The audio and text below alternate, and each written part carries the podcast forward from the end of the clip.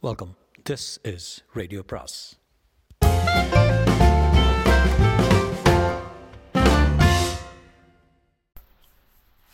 பொன்னியின் செல்வன் அத்தியாயம் இரண்டு. வந்தான் முருகையன்.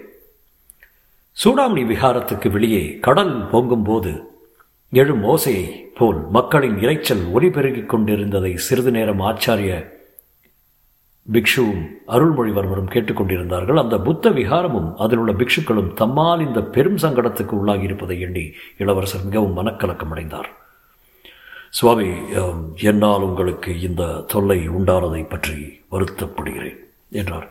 இளவரசே தாங்கள் காரணமாக இதுபோல் நூறு மடங்கு தொல்லை நேர்ந்தாலும் நாங்கள் பொருட்படுத்த மாட்டோம். தாங்களும் தங்கள் குடும்பத்தாரும் எங்களுக்கு செய்திருக்கும் உதவிகளுக்கு இது ஒரு கைமாறாகுமா என்றார் பிக்ஷு.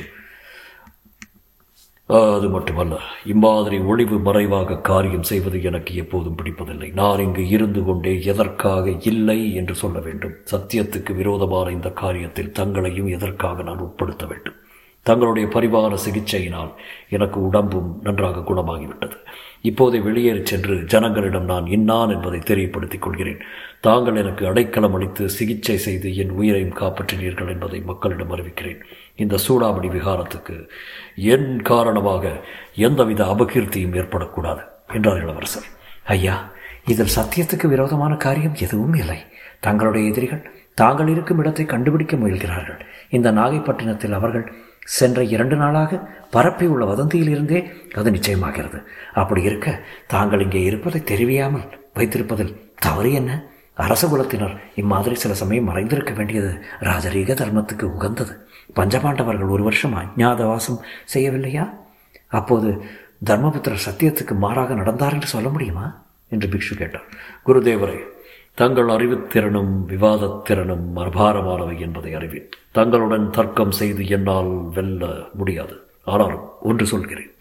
பஞ்ச பாண்டவர்கள் மறைந்திருக்க வேண்டியது அவர்கள் ஏற்றுக்கொண்ட சூழ் காரணமாக அவசியமாயிருந்தது. எனக்கு அப்படி அவசியம் ஒன்றுமில்லை.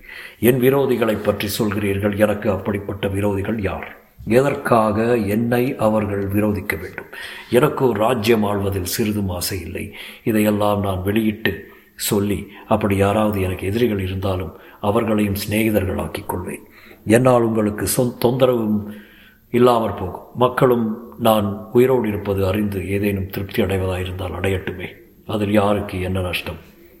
இளவரசே தாங்கள் சொல்லுவதெல்லாம் உண்மையே. தங்களுடைய நிலைமையில் நானும் அவ்விதமே எண்ணி நடந்து கொள்வேன். ஆனால் அதற்கு தடையாக நிற்பது தங்கள் திருச்சகோதரி குந்தவை பிராட்டிக்கு நாங்கள் கொடுத்திருக்கும் வாக்குறுதிதான்.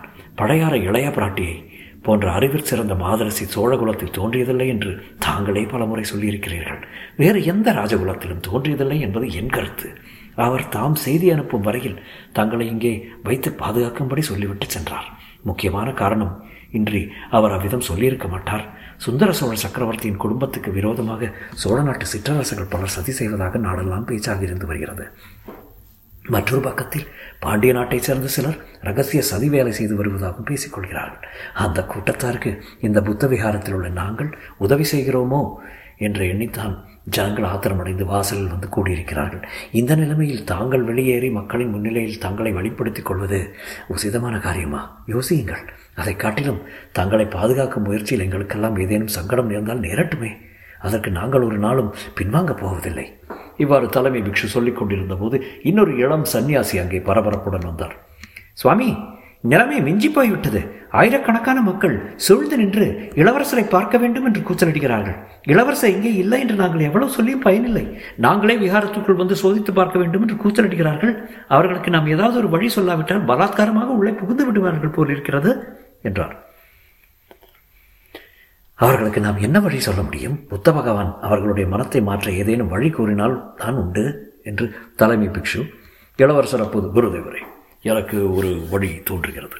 கருணை கூர்ந்து கேட்க வேண்டும். தங்கள் சீடர்கள் நான் இங்கே இல்லை என்று ஜனங்களுக்கு சொல்லியிருக்கிறார்கள். இனி நான் ஜனங்களின் முன்னிலையில் போய் நின்றால் தங்கள் சீடர்களின் வாக்கை பொய்யாக்கியதாகும். அதனால் ஒருவேளை ஜனங்களின் மூர்க்காவேசம் அதிகமானாலும் ஆகலாம் என்றார். நிச்சயமாய் ஆகியே தீரும். அதன் பலனை நாங்கள் அனுபவிக்க வேண்டியதுதான் என்றார் பிக்ஷு. அதை காட்டிலும் தங்கள் சீடர்களுடைய வாக்கை நான் மெய்யாக்கி விடுகிறேன். இளவரசே தங்களால் கூட அது முடியாத காரியம் என்று நினைக்கிறேன். இவர்கள் சொன்னது சொன்னதுதானே? அதை எப்படி நீ மெய்யாக்க முடியும்? அதற்கு வழி இருக்கிறது. ஜனங்கள் இந்த விகாரத்துக்குள் புகுவதற்குள்ளே நான் இங்கிருந்து போய்விடலாம் அல்லவா? ஆஹா எங்களை காப்பாற்றிக் கொள்வதற்காக அத்தகைய பாவச் செயலை நாங்கள் செய்ய வேண்டுமா? தங்களை வெளியேற்ற வேண்டுமா? குருதேவரே இதில் பாவமும் இல்லை பழியும் இல்லை. இங்கிருந்து அரைக்காத தூரத்தில் ஆனைமங்கலத்தில் சோழ இருக்கிறது. அன்றைக்கு என் சகோதரியை பார்க்கச் சென்றபடி இப்போதும் உடனே கால்வாய் வழியே அங்கே போய்விடுகிறேன். பிறகு சௌகரியமான போது திரும்பி வந்து விட்டால் போகிறது என்று சொன்னார் இளவரசர் ஆச்சாரிய பிக்ஷுவுக்கு இளவரசர் கூறிய அந்த யோசனை பிடித்திருந்ததாக தோன்றியது. ஆம் ஆம் அப்படி செய்தால் தங்களை உடனே வெளிப்படுத்திக் கொள்ள வேண்டிய அவசியம் இல்லாமல் போகும். தங்கள் தமக்கையின் கருத்தையும் நிறைவேற்றியதாகும். ஆனால் கால்வாய் விகாரத்திலிருந்து வெளியேறும் இடத்தில் ஜனங்கள் நிற்கலாம் அல்லவா? அவர்கள் படகில் தாங்கள் போவதை பார்க்கக்கூடுமே? என்றார். குருதேவரே அதற்கு ஒரு உபாயம் செய்ய முடியும். கூட்டத்தில் உள்ளவர்களில் யாரேனும் ஒருவன் விகாரத்திற்குள் வந்து தேடி பார்த்து கொள்ளலாம் என்று சொல்லுவோம் என்றார் இளம் பிக்ஷு. என்றார். என்றார் இளவரசர். ஒருவன் வந்து பார்த்தால் போதாதா? அவன் வெளியில் சென்று மற்றவர்களிடம் சொல்ல மாட்டானா? என்றார் குரு. அவனை இங்கே கொஞ்சம் தாமதப்படுத்தி வைத்திருந்தால் அதற்குள் இருட்டிவிடும். இளவரசர் வெளியேற சௌகரியமாய் இருக்கும். அது மட்டுமல்ல சீக்கிரத்தில் ஒரு பெரும் புயல் அடிக்கலாம் என்பதற்கு அறிகுறிகள் தென்படுகின்றன. இங்கிருந்து பார்க்கும்போதே கடல் அலைகள் மலை போல் எழுகின்றன கடலின் ஆரவாரமும் அதிகமாகி அதிகமாகி வருகிறது. புத்த பகவானுடைய கருணை எப்படி இருக்கிறதோ என்னவோ பெரும் புயல் அடித்து நம்முடைய இந்த சங்கடம் தீர வேண்டும் என்பது பகவானுடைய சித்தமோ என்னமோ என்று கூறினார் இளம் பிக்ஷு. அப்படியெல்லாம் சொல்ல வேண்டாம். நம்முடைய சங்கடம் தீர்வதற்காக கடல் கொந்தளித்து பெரும் புயல் வர வேண்டுமா? என்றார் குரு. சுவாமி தங்கள் சீடர் சொல்லும் வழியை பரீட்சித்து பார்க்கலாம் என்று எனக்கும் தோன்றுகிறது. உள்ளே ஒரு தனி மனிதன் மட்டும் வந்தால் ஒருவேளை அவனிடம் நான் பேசி அவன் மனத்தை மாற்றுவது சாத்தியமாகலாம் என்றார் இளவரசர். அந்த யோசனையும் என் மனத்தில் இருக்கிறது. இரண்டு தினங்களுக்கு முன்பு கோடிக்கரையிலிருந்து ஒரு படகோட்டியும் அவன் மனையாளும் விகாரத்தின் வாசலில் வந்து இளவரசரை பற்றி விசாரித்தார்கள். இளவரசர் இங்கேதான் இருக்க வேண்டும் என்று சொன்னார்கள். படகோட்டியின் மனையாள் பெருங்கூச்சல் போட்டாள். ஆஹா! அப்படிப்பட்ட படகோட்டி யார்? அவன் பெயர் என்னவென்று தெரியுமா? என்றார் இளவரசர். ஆம் தன் பெயர் முருகையன் என்று சொன்னான். கோடிக்கரை தியாகவிடங்கர் மகன் என்று கூறினான். ஆ அவன் எனக்கு நன்கு தெரிந்தவன். என் விருப்பத்துக்கு விரோதமாக எதுவும் செய்ய மாட்டான். அவரை ஏன் என்னிடம் அழைத்து வரவில்லை? அவன் பெண்டாட்டியினால் நமது ரகசியத்தை காப்பாற்ற முடியாது என்று எண்ணினோம். இப்போது அவனும் அவன் மனையாளும் மக்கள் கூட்டத்தில் இருக்கிறார்கள். பழம் நழுவி பாலில் விழுந்தது போலாயிற்று. படகோட்டி முருகேயனை மெதுவாக இங்கே அழைத்து வந்து விடுங்கள்.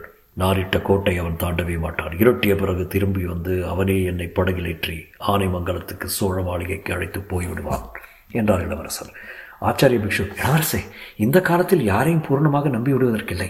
இந்த படகோட்டியும் அவனது மனையாளும் தான் இரண்டு நாளாக இந்த பட்டணத்தில் தங்களை பற்றி வதந்தியை பரப்பியிருக்க வேண்டும் என்று கருதுகிறேன். அப்படியே இருந்தாலும் அதனால் பாதகமில்லை.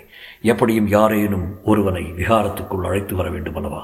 அவன் கொஞ்சம் பெண்டாட்டி சொல்கிறபடி ஆடுகின்றவன் தான். ஆனாலும் என் விருப்பத்துக்கு மாறாக மறையாள் சொல்வதை கூட கேட்க மாட்டான். முடியுமானால் அவரையே அழைத்து கொண்டு வாருங்கள் என்றார் இளவரசன். ஆச்சரிய பிக்ஷுவின் சம்மதத்துடன் இளைய பிக்ஷு வெளியேறினார். அவர் சென்ற பிறகு சிறிது நேரத்திற்கெல்லாம் பெரிய பிக்ஷு இளவரசே என் மனம் ஏனோ நிம்மதியாகவே இல்லை.